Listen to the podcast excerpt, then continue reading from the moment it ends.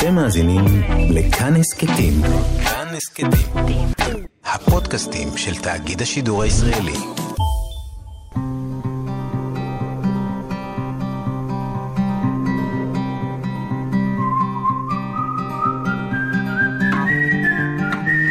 אחת פלוס חמש. אורחים וספרים עם ענת שרון בלייס. הרבה פעמים אני אומרת לעצמי, אם הייתי רק חיה כמו שאני, באותה עזות שאני מרגישה בכתיבה, זו מכשלת חיים נורא גדולה, שהרגעים, שהפרקים, פרקי חיים הכי עזים שלי אחרי הכל, איזה סיכום ביניים של גיל 40 פלוס, אני יכולה לומר, הרגעים הכי עזים הם בכתיבה. הם בשפה? זה לא משמח אותי מאוד, כן, הם בשפה, כן, כן.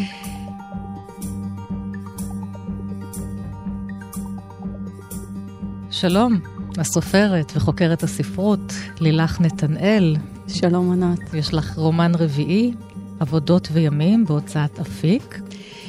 את uh, גם יש שמצאת, וראוי להזכיר את זה, את הרומן הבינאי של דוד פוגל, שהיה חבוי בכל מיני פתקים בארכיון, ואספת את הפתקים והפכת את זה לרומן שראה אור לפני כמה שנים בעם עובד. את חוקרת של דוד פוגל, ובימים אלה ממש גם uh, רואה אור מחדש. מסע ישנה של דוד פוגל משנת 1931, הוא נרצח אחר כך בשואה, לשון וסגנון בספרותנו הצעירה. כן, זו, סליחה, זו יוזמה של uh, עודד מנדלוי uh, לפרסם את ההרצאה הזו שנתפסה בסימן קריאה. כן. uh, לפני 30 שנה אולי, uh, ואני כתבתי תחרית הדבר. תחרית הדבר, לשון וסגנון בספרותנו הצעירה, נראה אולי גם ניגע בה. בהוצאת תרס"ד, זה ספרונים קטנים כאלה, מאוד מיוחדים. ונפתח עם הרומן החדש שלך, עבודות וימים, תכף נתייחס לשם הזה. עדה ואיתן לבד בבית, בלי הילדים, יש להם זה את זו, להתעלס, לדבר, לריב, לגעת. ופרק הזמן הזה, הטווח הזה של השעתיים, נפרס ברומן שלך אחורה אל זיכרונות העבר, אל עדה, שהיא למעשה בת של אה, שני תיכוניסטים שנמסרה תחילה לאומנה, ואחר כך אבא שלה בא ולוקח אותו, ומחליט לגדל אותה לבד. מצטרפת אה, מטפלת, אנג'ל, ועוזרת לו לגדל אותה, וכך נוצר המשולש הראשון ברומן. ועדה גדלה, והיא מצטרפת אה, אליו למשרד ארכיטקטים. היא גדלה וצומחת בצילו של אברהם, אבי האומה ואביה של עדה. ומכאן יש משולש נוסף, הם מתכננים בית לאישה בשם נלי, ויש פה סיפור אהבה שמתרחש בין נלי לבין אברהם, ואחר כך בין נלי לבין עדה. וחוץ מזה גם יש חור בנפש שאיתן מנסה להבין מה יש לך, מה יש לך. אני אוהב אותך, אני פה, ומה יש לך, עדה? והיא עונה לו, יש לי הכל. יש לי הכל. עם הרבה ליבידו גם, אני חשוב כן. לומר, המון ליבידו, המון מין. בשפה העברית היפהפייה שלך, השפה שלך בעצמה היא איזה מיניות אחת מתפרצת. כן. בטוב, אני אומרת את זה בעברית כן, שלך. הלוואי כן, הלוואי וזה היה ככה בחיים, נכון. אמ, קוראים לרומן הזה עבודות וימים. אז קודם כל אולי נדבר על השם, שזה ספר אה, ידוע קלאסי של סיודוס, ושם הוא מתאר אה, חיים חקלאיים. אנחנו מדברים על יוון העתיקה. שם הוא מתאר אה, בעצם מה צריך לעשות מבחינת החובות, ולענייננו או לענייני בספר הזה, איך להחזיק את הבית. והמוטו של הרומן שבחרתי מתוך עבודות וימים זה אה, שצריך לתקן את הגג, אחרת יושב העורב וצורח. באמת, אה, אזיודוס כותב לא את הסיפורים הגדולים, כמו הומרוס, הוא כותב את הסיפור הקטן, אבל המצמית, של העונות, של החליבה, של השדות, של הפריון של הנשים, של כל מה שצריך להחזיק כדי להיות בחיים. זאת אומרת, זאת לא המיתולוגיה, זה בדיוק הבטנה של המיתולוגיה. זה ירידת הדורות שופן. של המיתולוגיה. כן, זה ירידת הדורות, יש שם גם את משל הדורות. כן, אזיודוס הוא לא אצל הטיטנים ולא אצל האלים, הוא אצל בני, בני האדם. האדם. אמנם לא הבורגנים, כמו כן. בספר שלי, אבל אצל בני אדם, כן. ואת נכנסת לבית של איתן ועדה, וממנו נפרסים כל מיני בתים, כי גם אנחנו עוסקים באבא ובת שהם אדריכלים. ומה את רוצה לומר לנו פה על הבית של הזוג הזה ועל הבתים של כל השלישיות שאת אה, בוראת פה? אני הולכת בחדרים של הבית הזה, אני מתחילה מהמסדרון. אה, השעה של בין חמש ושבע, בין לבין הזה, זה הזמן ה... שכולנו מכירים, אני חושבת, זה רגע שאפשר, כן. וכשאפשר אז... חוזרים מהעבודה, חוזרים לפני מהעבודה, ארוחת הערב. לפני ארוחת הערב, אה, שעתיים כאלה של אה, בדידות עמוקה מאוד, בדידות כזו שנמצאת רק אצל זוגות נשואים הרבה שנים, אני חושבת. אזור הדמדומים. כן. ושם הכן והלא נפגשים ומתערבבים אחד בשני, ואני חושבת שהייתי רוצה לחשוב שכתבתי אותם יותר מכל רגש אחר, יותר מאשר הארוס, יותר מאשר uh, שהוא רוצה להפשיט אותה והיא רוצה ככה וזה, אני רוצה לחשוב שכתבתי אותם בחמלה, mm-hmm. עליו ועליה. אני מקווה, כי הדברים כואבים, זה ספר על פירוק, פירוק הבית, פירוק שמתרחש בתוך המסדרון, בתוך חדר הילדים. כלומר, הוא מתרחש לא, ב, לא במה שאנחנו קוראים פרידה, גירושים, חלוקת אה, כן. זה, אלא פירוק מתרחש גם, גם בתוך המבנה. הוא מתרחש דווקא באינטימיות הגדולה ביותר שיש כן. ביניהם. הספר אולי גם יש בו פירוק מנקודת האפס, כי אין אימא. זאת אומרת, מראש הבית חסר כי יש רק אבא, את אברהם ועדה. היא אחר כך בעצמה הופכת להיות אימא ואולי מנסה לעשות איזשהו תיקון, אבל בדרך של האימהות שלה יש את התשוקות, התשוקות, אני רוצה להיות גם עדה. עם איתן ועם נלי אחר כך, שמתפתחת שם גם איזו מערכת אהבה נשית, גופנית. אני חושבת שהחוסר של האימא שם הוא חוסר, זה, כן, זה חוסר מהחומרים של הסיפור, אבל בעצם חשוב יותר מהסיפור זה שבלי החוסר הזה אי אפשר לרצות שום דבר. כן. משהו חייב להיות חסר. והחוסר הזה הוא מה ששופע כל כך ומשפיע טוב על האירוטיקה, על המיניות, משהו לא מובן, משהו מהסדר של החלימה. ונלי, שהיא מבוגרת ממנה, ויש לה את המערכת יחסים הזאת באמת מצד אחד עם אבא ומצד שני עם הבת שלו, אז היא גם מצד אחד מאהבת, מצד אחד אולי אימא מחליפה. או בת. או בת. כלומר, מצד אחד או היא... או אחות אולי. או אחות או בת, כן, החצייה של החדרים, כן. של הבית, של אבא, אמא, שני ילדים, חייבת להיות חצייה טרנסגרסיבית, כלומר מעברי גבול, כלומר טאבו, כן? Mm-hmm. היא מנהלת מערכת יחסים אה, מינית, אוהבת, מערכת יחסים של תשוקה עם המאהבת של אבא שלה. זה שיטוט בין חדרי הבית. בוא נשמע אותן קצת. אנחנו קופצות לתוך הספר, לתוך הקרביים שלו. לשמוע קצת את נלי ועדה. רק היכן שהים נגלה, מתגנב תמיד איזה רמז של צמא. צמא של מי ששותה את המים של הים ונשאר צמא למים ושותה וצמא ונרעד. נסוג ונחשף אל המים המצמיעים האלה, למים השכונים האלה של הים, כי נלי אז קרא לה כך, עדה, עדה, את באה? בקרקעית הרגישה עדה עד כמה החול רך, מתרפס מתחת לרגליים במעין רכות מענגת ומחרידה של קר נוזלי, תובעני, נוצר בתוכו כל נגיעה ואפילו קלה כמו אדם נרגש מדי, סחוט כמעט לגמרי, עם נביאת דמעות תמידית בעיניים. נלי סחטום בעומק, ועדה עמדה במים הרקדודים, העבירה את כפות ידיה בתוך המים הלוך וחזור, והביטה הלאה ממנה אל האופק. ניסתה לאמוד בדיוק את החתך, את מקום השבר בין מים למים, כלומר, בין ראי לראי. בינה לבין נלי הסתרעו פני מים כמותים, והאור רצוב ושוב על המים. אבל עדה לא באה, למרות ששמעה היטב את נלי קוראת לה מן העומק. ונותרה עדה במים הרדודים, חציה בשמש, חציה טובלת במים ולא באה, אלא התבוננה מרחוק בדמותה של נלי, לא שוחה בדיוק, לא צוללת, אלא משתרכת, ואפילו נדמה, כן, זוחלת על המים. איטית, נפתלת, יודעת סוד, וחוששת ממנה עדה, מנלי, במקום שבו היא חשה בהזדקקות נואשת אליה, הזדקקות בלתי נגמרת, שאין לה ואין לה ואין לה סוף, או שלסוף שלה אי אפשר בשום דרך להגיע. אתם שומעים את השפה של לילך נתנאל. אהבה יש פה. והדברים האלה גם אני חושבת אם את מושכת חוטים גם מהשפה הפוגלית, מדוד פוגל, שגם הוא מתעסק הרבה במשל, ביחסים משולשים, בחיי נישואים בעיקר, והשפה בעברית שלו. זה תמיד אצלך מהספר הראשון, מה, שקוראים לו המצב העברי. תמיד. את מכניסה את הגוף, את התשוקות, מנסה לתת להם, להדהד בתוך העברית. כן. אה, שתהיה מים, שתהיה ים, היא לא חצצית אצלך, ממש לא. כן. כי אני חוזרת איתך עם השפה אל הספר, זה גם לומר, גם את כאימא, ואנחנו כאימהות, כהורים, אנחנו מאוד מיניות. כאילו אומרים לנו, תגמרו עם זה, זהו, עכשיו אתם של הילדים, אבל לא, זה פורץ החוצה, ואיתן לא מספיק. עם כל אהבת הבן זוג שלנו, אנחנו רוצות, כמו ים, ככה לשטוף הכל. נכון. אל תעצרו לנו את זה. כן, אני מסכימה איתך, זה, זה מקום הקונפליקט, זה מה כן. שהיא עושה, נכון, נכון.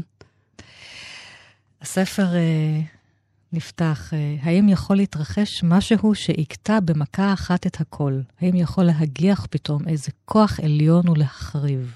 או חורבן ארצי גולמי, האם הוא עלול לבוא ככה, שותק ועיוור להתגולל ככה, בלי אזהרה, בלי רמז מטרים, בלי סייג כלשהו?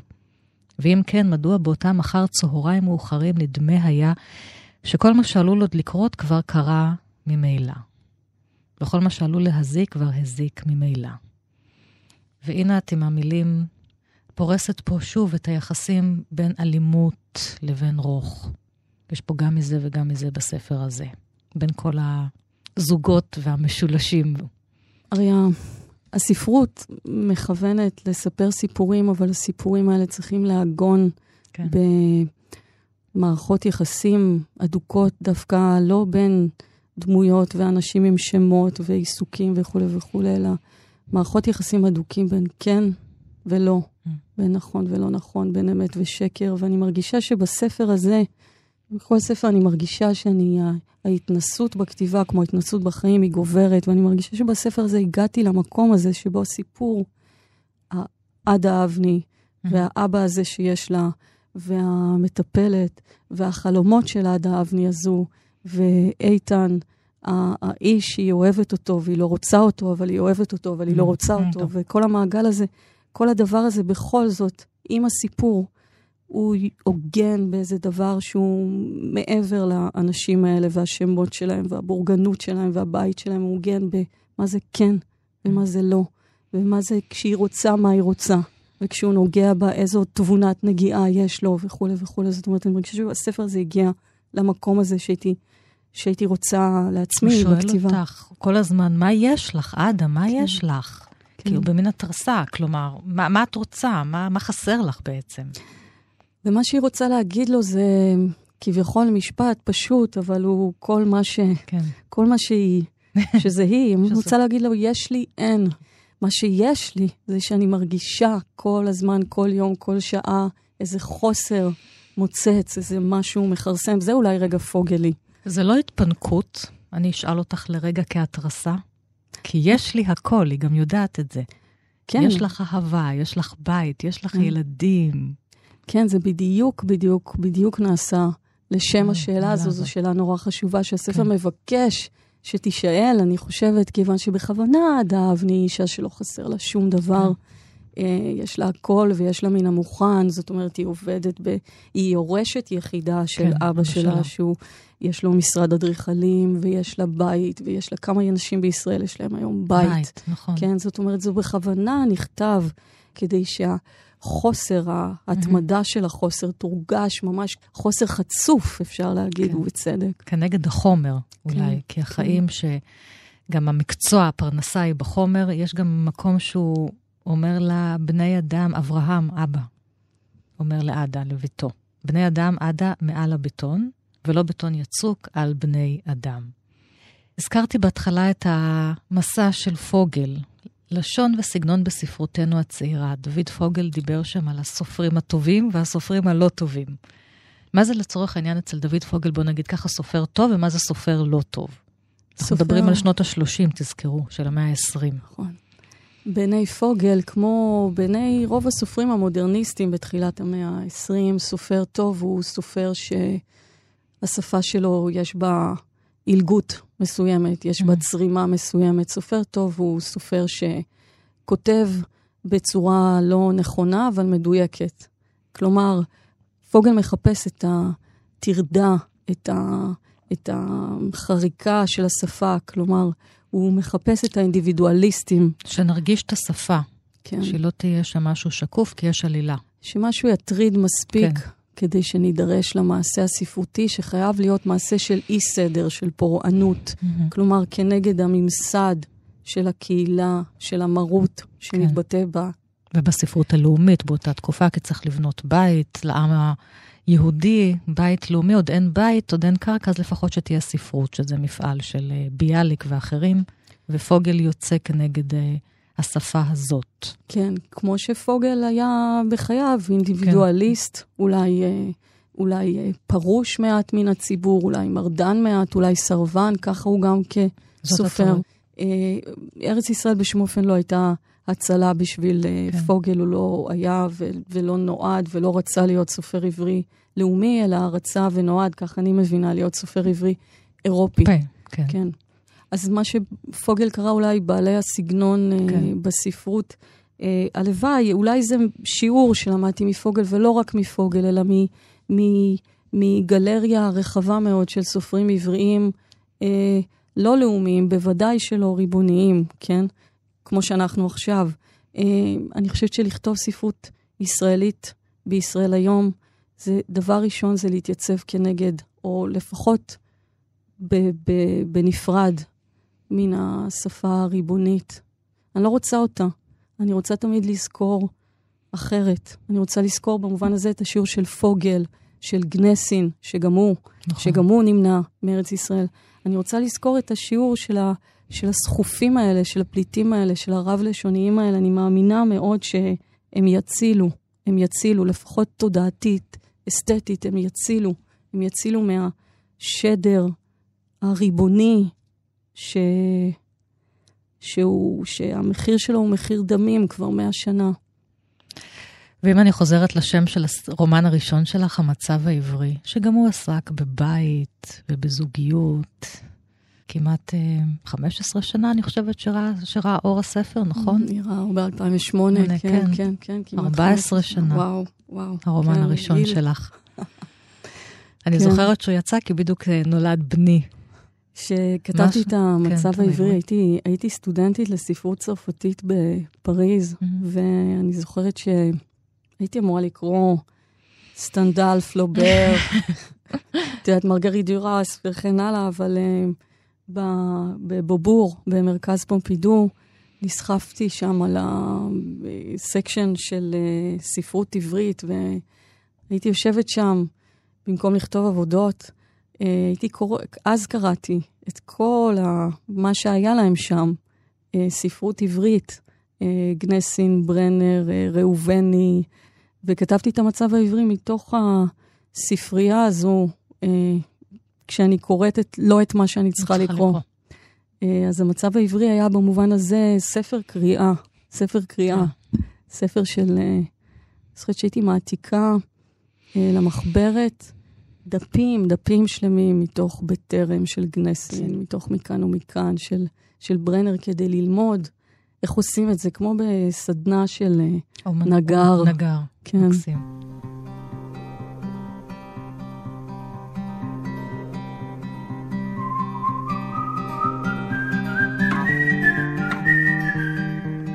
אחת פלוס חמש, מאזינות ומאזיני כאן תרבות, איתי באולפן הסופרת וחוקרת הספרות לילך נתנאל. אז נשמע אותך עם ה... לקרוא הרבה עם החמישייה שלך. בטח, בשמחה. ואנחנו מתחילות עם uh, מיכל בן נפתלי, כן. שהיא גם העורכת של הספר האחר... ה... האחרון שלך, הסופרת מיכל uh, בן נפתלי. הכל התחיל כמובן בזה שקראתי אותה, אבל גם בשיחות שלנו לכל, לאורך השנים, ושתינו התבגרנו בתוך הקשר הזה, ועכשיו כשאני הבטחתי לעצמי שאני אדבר עליה מתוך הקריאה אז חשבתי שאני, באמת, אני לא מכירה עוד גוף יצירה בספרות הישראלית, אה, כמו גוף היצירה שהיא העמידה.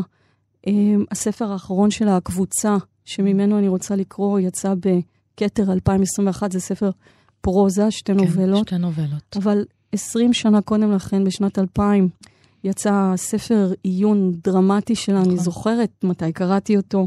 כרוניקה של פרידה, זה יצא ברסלינג, אני חושבת אולי הספר הראשון שיצא ברסלינג בשנת 2000, ובתוך 20 השנה האלה היא העמידה נוף טקסטואלי שופע. ואני חושבת... חושבת... היא גם סוגרת פה מעגל, כי בדיוק. הספר עסק בקריאה תיאורטית ספרותית של האנורקסיה, נכון. ובקבוצה הנובלה, אחת משתי הנובלות עוסקת באנורקסיה. בדיוק, זו אחת הסיבות שחשבתי על הקשר בין שני הספרים, כן. אבל גם ה-20 השנה שבין כרוניקה של פרידה כן. לבין הקבוצה, זה בעצם מראה את מה קו הרצף המרכזי של היצירה הזו והניסיון האנושי שלה, והניסיון שלה זה להבין. כלומר, להבין אבל דרך חיבור בין האתי והאירוטי.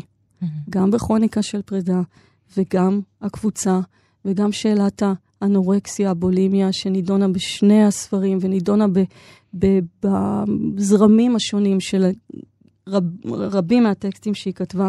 הקשר עם החוץ, הקשר עם המשפחה, המקום של נשים בחברה, כי זו בעיקר עד היום מחלה שנשים סובלות ממנה, ופחות גברים. ולכן היא גם יוצאת אל התיאוריות הפסיכולוגיות השונות, כדי שתהיה לנו, לנו מקום בשפה, ואז אולי גם נוכל לאכול נכון ולא לאכול את עצמנו. יפה, ואני חושבת שמיכל בן נפתלי זו בהחלט ממש יוצרת קנונית. ופה בקבוצה, זאת קבוצה של uh, נשים צעירות שיושבות ביחד לגרופ תרפי, כן. כי הן כולן סובלות מהפרעות אכילה. כן, אז הקבוצה, אותן אה, שמונה נש- נשים שסובלות משני הקצוות של אה, הפרעת אה, אכילה, הבולימיה והאנורקסיה, הם, אה, אין להם אותו מראה, אין להם את אותן סימפטומים, ויש ביניהם איבה. כלומר, קבוצת הטיפול הזאת הופכת לקבוצת של, זה כמו חדר מראות, כן. כן? אני אקרא קטע שמבטא את מה שניסתה, לה- אני חושבת, אני מבינה מהטקסט, הניסיון כאן בקבוצה הוא לנסות להגיע מתוך הקבוצה לקול שמדבר את המחלה. כן. בלשון אנחנו. כן.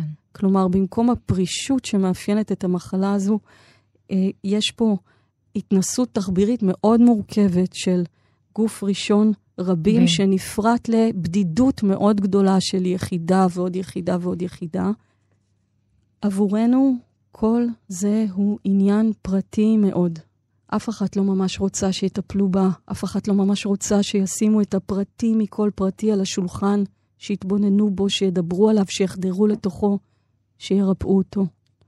אף אחת לא ממש רוצה להיפטר ממנו. אנחנו לא אוהבות שמציצים לנו, שמתערבים לנו, אנחנו לא אוהבות שהמבט מוסב עלינו. המשאלה העמוקה ביותר שלנו היא שיניחו לנו לשקוע עמוק יותר. איננו מחפשות ישועה, אנחנו לא נוטות לבקש עזרה, לרגע מבקשות וכבר חוסמות מגע. כל מעשינו בגניבה.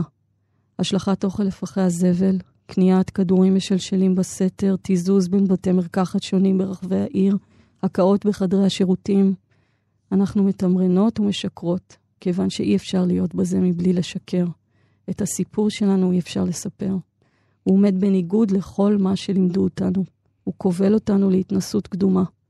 להודות בה, פירושו להכיר בכך שלא התבגרנו, שאנחנו מסרבות להתבגר, שאין להפקיד בידינו אחריות. אלא שהתנסות ראשונית זו היא אולי גם ראשיתו של האנרכיזם שלנו, של המחויבות העמוקה שלנו לפריעת סדר. לפי שעה, כוח הרצון שלנו מושקע בהכרעה להרוס את עצמנו. אין לנו רצון להיגאל. היא חוברת שמה לבחורה אחרת והן הולכות ועושות את הטקס הזה של ההכאה ביחד, והגוף כ... הגוף כאיזה במה של שקר ואמת.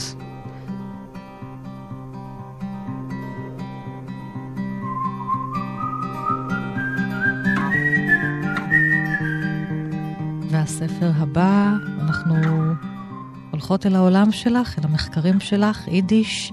מנדלי מוכר ספרים, הסוסה, שהוא כתב ב-1873 ביידיש, תרגם אותה דן אה, מירון לעברית. אני מחייכת. סרוליק, הבן של כן. ציפה. תראי, אני... עם, ה- אני... עם האימהות ה- חומסות את הילד שלהן עד הסוף, כמו אברהם אולי עם עדה, מגדלות אותו כבבואה שלהן, לא נותנות לו לנשום. כן. וסרוליק רוצה לדהור. כן. ומוצא נחמה בסוסה, קצת כמו צ'כוב. כן, אה, אני רוצה להגיד מילה על כן. אה, אברמוביץ' ועל היקום הספרותי שלו. אנחנו מחייכות, אבל הוא מאוד מסוכן. הוא אדם מאוד מסוכן. אברמוביץ', הוא מכניס... מנדלה מוכר ספרים. בדיוק, כן. זה הסיבה שהוא מסוכן. את רואה, כן. יש לו שני שמות. זה עולם של כפילויות בין לשונות, בין שמות, בין בדיון ומציאות. אה, שני שמות, מנדלה מוכר ספרים, שמו אמיתי שלום יעקב אברמוביץ', ובאמת גם כמה נוסחים לאותה יצירה, שתי לשונות, יידיש ועברית, והרומן הזה באמת, כמו שאמרת, נכתב ביידיש, אבל הוא נכתב שוב גם בעברית על ידי אברמוביץ' עצמו. בעצמו, כן. כן, ב... בעשור הראשון של המאה ה-20. ומה עשה דן מירון, המתרגם אה, ש, אה, של הרומן הזה? הוא אומר בהתחלה, אה, נעשה כאן דבר אשר לא יעשה, זה דן מירון אומר, או מכל, דו, מכל מקום דבר אשר עדיין לא נעשה. מירון החליט שהוא מוותר על העברית הספרותית של הספר הזה ומתרגם ישר מיידיש. כאילו זה, זה, זה מעשה תרבותי מורכב, כי זה בעצם מחיקה של נוסח, אבל בעצם דן מירון... זאת אומרת, הוא מתעלם מהתרגום מתעלם... של אברמוביץ' עצמו, כן. וחוזר חזרה ל... לנוסח הראשון ליידיש, הוא מתרגם כן. ממנו. ולמה? כיוון שבמובן מסוים העברית הישראלית, האחות החורגת שלה זה בוודאי היידיש. הספר הזה הוא ספר על טירוף, הוא ספר שמציג את צידה האחר של הנאורות. כן. סרוליק מנסה בכל כוחו לצאת מהאימא שלו, לא להינשא לאישה ולהוליד אה, אה, צאצאים, אלא הוא מנסה להיות רופא והוא עומד לבחינת כן. הבגרות לגימנסיה, אבל הוא משתגע, הוא נופל אה, להזיות, וההזיות שלו הם באמת לפעמים בחסות האלגוריה של אה, צער בעלי חיים והסוסה שנושאת את כל העול של ההיסטוריה, כן. כלומר העם היהודי בגלות. הוא מדבר אבל, איתה. אבל הוא מדבר איתה. והוא מדמה שהיא עונה לו. נכון, בסוף הוא גם עושה עסקה מפוקפקת מאוד עם השטן, עסקה מסדר אה, הפאוסטי. זה ספר על הזיות, הזיות מסוכנות מאוד. זה ספר ש... הוא במעטה של רומן סנטימנטלי של אותו בחור צעיר שהוא קצת שוגה בדמיונות ועולה לו החום, ואימא שלו מטפלת בו ומחזירה אותו הביתה וכן הלאה. במעטה הזה ומהצד, כמו שאברמוביץ' אוהב לעשות, הוא נותן עולם, תמונת עולם קשה, זוועתית, של איך נראה העולם בצד הזה של הכדור, כלומר, כן. באימפריה הרוסית במאה ה-19, איך הוא נראה. וזה גם הקטע ש... בחרתי לקרוא, העולם, כידוע, אינו מספיק לבני האדם, והם נאבקים, מכים, האחד רוצה לגבור על האחר, האחר רוצה לבלוע, חייבים איפה שיהיו כאלה שיגנו מפני האויב בכל מיני כלי משחית. ובנה, של אחת האימהות, הלך אם כן להרוג או להיהרג, ואיננו עד עצם היום הזה. את השני לקח מלאך המוות. אוי, כמה סבל מסכן עד שיצאה נשמתו הכשרה. השלישי נעשה קדוש, כלומר מת ב, ב, נרצח בפוגרום. לא חיית פרא, לא זאב, לא דוב דרסו וטרפו אותו, הרגו אותו בני אדם, בשר ודם כמותו. איזו מהומה רעה, איזה טירוף ירדו על העולם. אנשים נעשים פראים, אוטמים את ליבותיהם, אח מתנפל על אח כמו חיה רעה, שוברים, דוקרים, בשיגעון, בלי רחמנות. רחמנות זה אחת המילים שמצליבות בין שני השפות, עונר רחמונס, בלי רחמנות. אחת פלוס חמש, אורחים וספרים עם ענת שרון בלייס. נישאר עם עבודת השפה שכל כך חשובה לך, ונלך לספר השלישי שבחרת, הרומן ארבסקות של אנטון שמאס. סופר בן הכפר אה, פסוטה שבגליל, ששפת אמו היא ערבית, והוא כותב את הרומן ארבסקות עם המילה הזאת, הערבית, בעברית. זה, זה מעין רומן אוטוביוגרפי, גם בתולדות המשפחה.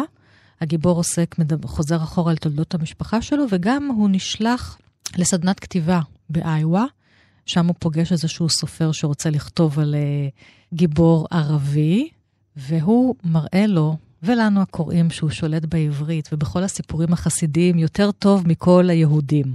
נכון. זה ממש uh, מעשה של uh, אתם כבשתם אותי, אני אכבוש אתכם. אם לא בקרקע, לפחות בשפה, אני אכבוש אתכם בחזרה. זה כן. מה שאנטון שמש עושה. זה באמת אחד הרומנים, אני חושבת, החשובים שנכתבו פה. כן. ראה אור בשנות ה-80 בעם עובד. כן, ב-1986.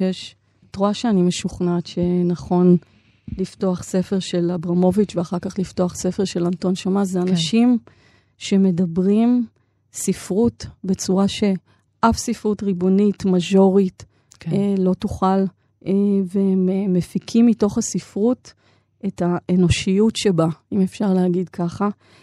אנטון שמאס... זה לא הצופה לבית ישראל, זה בדיוק הפוך. ההפך. אני אשים לך רגל הצופה לבית ישראל, בדיוק. ואתה תראה שלמי שייכת השפה?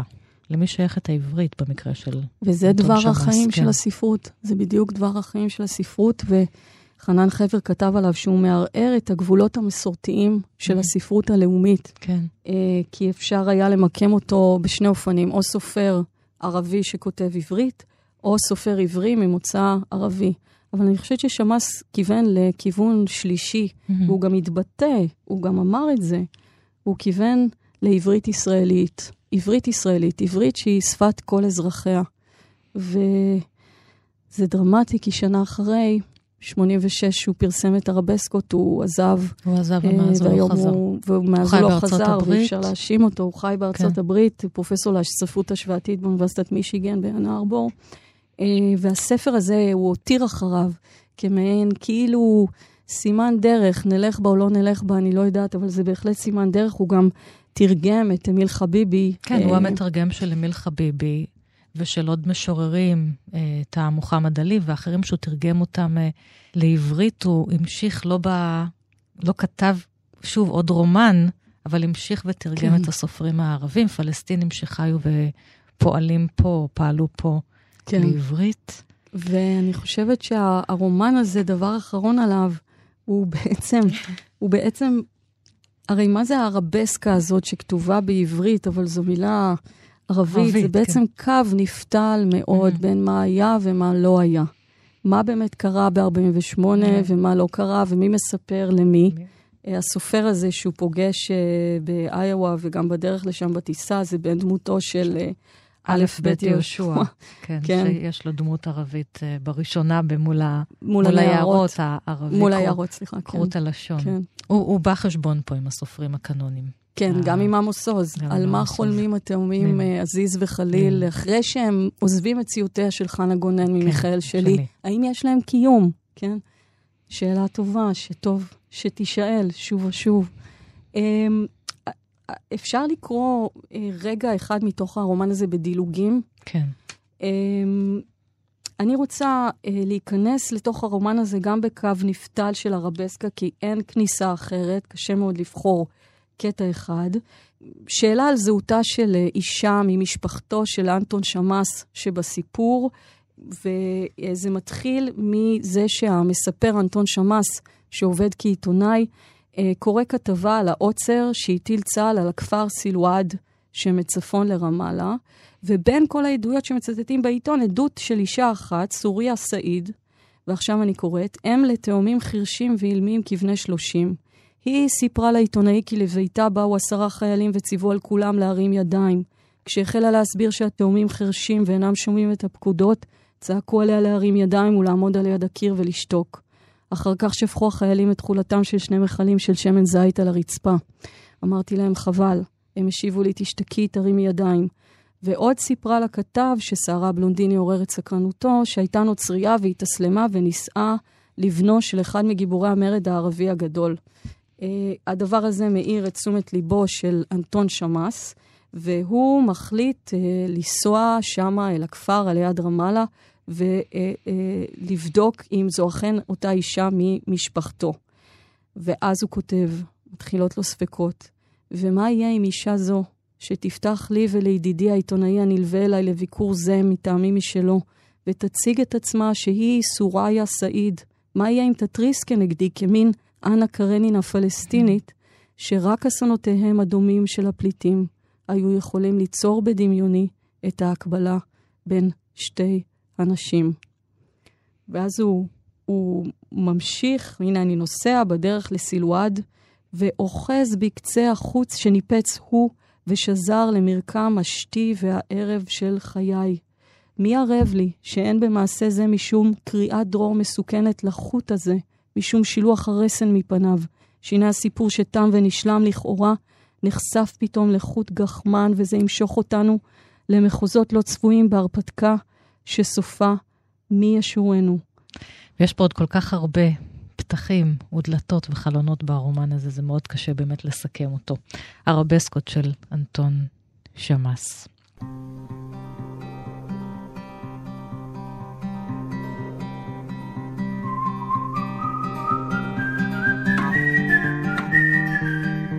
ועכשיו לרומן שאת ואילי ראונר תרגמתם מצרפתית, העשב של קלוד סימון, שהוא גם אה, חתן פרס נובל לשנת 1985. הספר הזה הוא ספר שהוא כתב בשנות ה-50.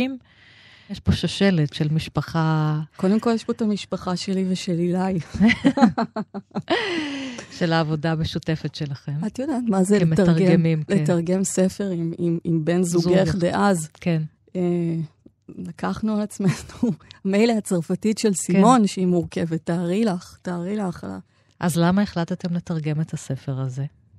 וביחד אפילו. אה, תראי, זה היה, זה התגלגל, כי כשעובדים, הרי אילי ואני, אה, זה היה בית שכתבו בו וקראו בו וקראו בו וכתבו בו, ועוד לא היו הילדות.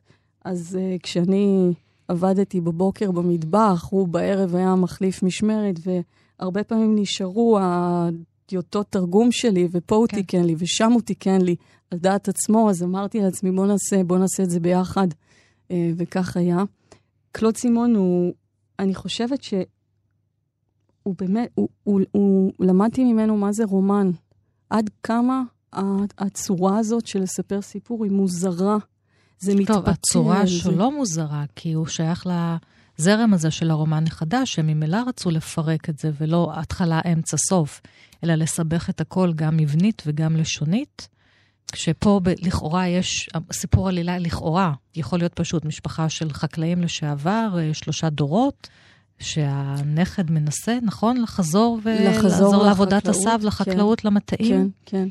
Uh, הרומן uh, בעצם מתאר גסיסה של חמישה ימים של הדודה הזקנה, כן. מרי, והיא כן. שוכבת בבית המשפחה, זה בכפר בדרום צרפת.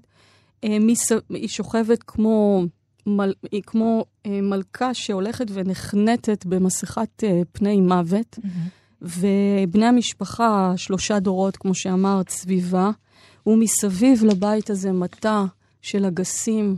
שמטע חולה, האגסים אה, לא מבשילים על העצים, אלא צונחים ארצה ומרכיבים על הארץ, וכל זה מעלה ריח קשה של רקב, של רקב, גסיסה. כן.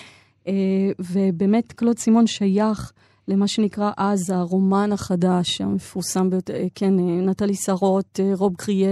אלן רוב, רוב קריה, כן. והרעיון הוא שהכתיבה של הרומן היא לא לספר סיפור מהמקום הבטוח של כן. הידע והסמכות, אלא שכל מעשה הכתיבה הוא מעשה של התנסות, של חקירה. אה, וקלוד סימון, סימן ההיכר שלו זה שהמראות, הדברים, אה, ניתחים על העת הכותבת שלו, והשימוש שלו בעיקר במשפט של משך של התבוננות, שאין בעברית, כן? משך של הווה של התבוננות, והרצף איכשהו מתגבר על עצמו ונמשך. במה אפשר לדייק את זה מול זרם התודעה, למשל, של וירג'יניה וולף, למשל? כן. מאוד מאוד uh, קרוב. כן. Uh, אפשר להגיד שהרומן החדש הוא מעין uh, גלגול מאוחר של זרם התודעה, אבל עם יומרות או, מחש... או, או פילוסופיה פחות סובייקטיבית mm-hmm. של העניין הזה של, ה... של התודעה, כן. אלא uh, יומרות יותר פנומנולוגיות. של התבוננות בדבר, כן. התבוננות בדבר בעולם. מי שמוסרת את הסיפור זאת לואיז, אה, האישה, אוקיי. האישה שנשואה לאחיין של מרי, אחיין של הדודה הזקנה, זה שמנסה לחזור ולהיות חקלאי ולהציל כן. את המשק שם, אה, והיא זו שמספרת את הסיפור, אה, והיא מוצאת פנקסים שרשמה האישה הגוססת מרי, אישה שנלחמה כל חייה כדי שאחיה הצעיר, פייר, אה, ילמד ויהפוך להיות אה, מרצה באוניברסיטה, זו משפחה של חקלאים שהוא מתאר כן. אותם כאנאלפביתים.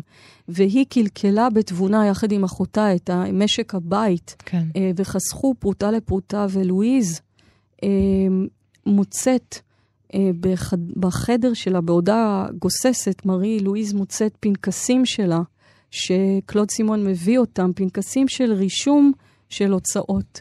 ואני רוצה להיכנס לרומן דרך רישום הפנקסים האלה של ההוצאות, ואז ל- ל- ל- להכניס אה, או להיכנס, כן, אל הטקסט של סימון עצמו. בסדר? זה מתחילה מהפנקסים שרשומים כך על הדף.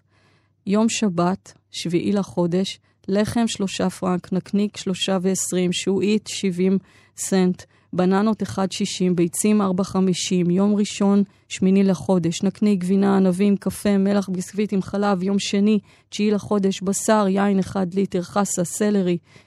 סולם יעקב מתמשך, מתעמר, מתארך, פנקס אחר פנקס.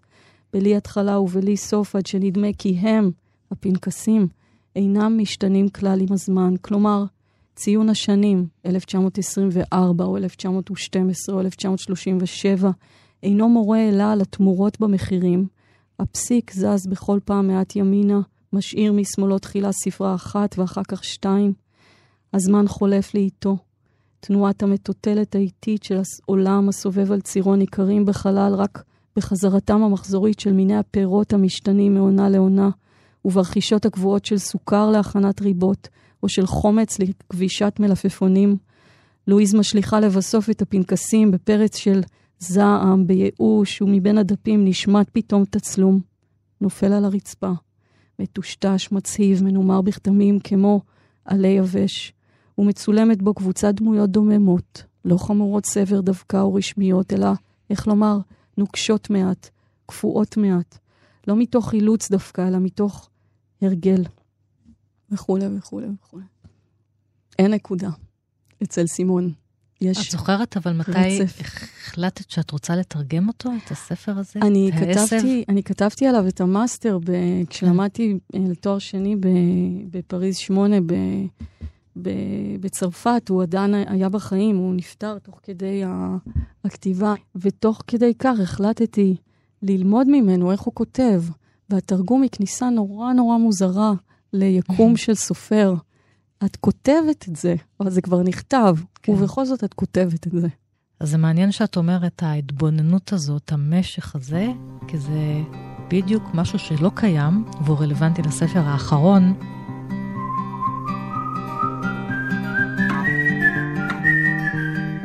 חוויית משתמש, שכתבה נועה סוזנה מורג, שלושה סיפורים, שלוש נובלות, הן ראו אור בהוצאת כתר לפני מספר שנים, וחוויית משתמש, העולם של הדיגיטלי ושל האפליקציות ושל השפע, שאנחנו כבר לא יודעים במה להתבונן, ובעצם איך מתבוננים במשהו כשהכול מסקים והכול אה, תכנותים, והיא מתארת את אה, דור הצעירים, בני דור ה-Y, בעולם הדיגיטלי והאפליקציות שכבר לא מסוגלים. לנשום אחד ליד השני, לגעת, לאהוב, אפילו אם התחלנו את השיחה שלנו במין, במיניות של השפה, של הגיבורים שלך, אין מין, כי יש אפליקציות, יש ניכור כן. מאוד גדול, וזה מה שנועה סוזנה מורג מתארת בספר כן. שלה. תשמעי, היא נפלאה. אני קראתי את הספר חוויית משתמש, כן. ואמרתי לעצמי, מאיפה היא באה? מאיפה היא באה? זה סוג כן. של מישל וולבק. כן. אבל באישה ביש... ובישראלית, אני מרגישה מרוששת. כן. כל הנכסים שדיברנו עליהם עד עכשיו בשעה הזו, אני מרוששת מהתת-מודע. כן. אני מרוששת מהמיניות, במובן שמיניות זה עניין של הוגן בחוסר, כן. בפנטזיה. אה, אני מרגישה מרוס, מרוששת מה, מן הדברים האלה, והמושג הזה, חוויית משתמש, אולי המושג שמבטא את המעבר לדבר האחר, כן? כן? חוויית משתמש, כלומר, איזה פני שטח כך. כאלה של גירוי ותגובה. זו חוויית משתמש, וזה נוגע לחלק הראשון של הספר, שבו היא מתארת אה, מעצב של uh, אתרי פורנו, פורנו כן. שבעצם הוא אחראי על חוויית המשתמש. כן. כלומר, סוג של עיצוב כניסות ויציאות, מה שדיברנו, המסדרונות בח, בחדרי הבית אצלי, בבית של עדה אבני, כן. ועדה ואיתן אבני. אז חוויית המשתמש, אלה בתים אחרים לחלוטין, אפליקציות, אפליקציות מסכים. של משהו שתראי על המסך. בדיוק. חיפשתי קטע עם אינטנסיביות רגשית גבוהה, ורציתי ש, שישמעו איך, איך היא מטפלת באינטנסיביות רגשית גבוהה. מישהו מת. מישהו יקר מת, ומישהו שדמות בשם חני עבדה עבורו, והוא היה יקר לה, והוא מת. ועכשיו אני רוצה, איך היא כותבת את זה הבוקר? ממש הבוקר, השעות אחרי ידיעה על פטירתו. הלכתי לבדוק מה קורה עם חני. נכנסתי למטבחון וראיתי אותה יושבת שם על אחד הכיסאות ומסתכלת על התה שלה. על השולחן מולה הייתה כוס קלקר עם תה שכבר נהיה שחור. הוצאתי בשבילה את הטיון, למרות שהיה ברור שהיא כבר לא תשתה את זה. התיישבתי לידה ולא ניסיתי לדבר בכלל.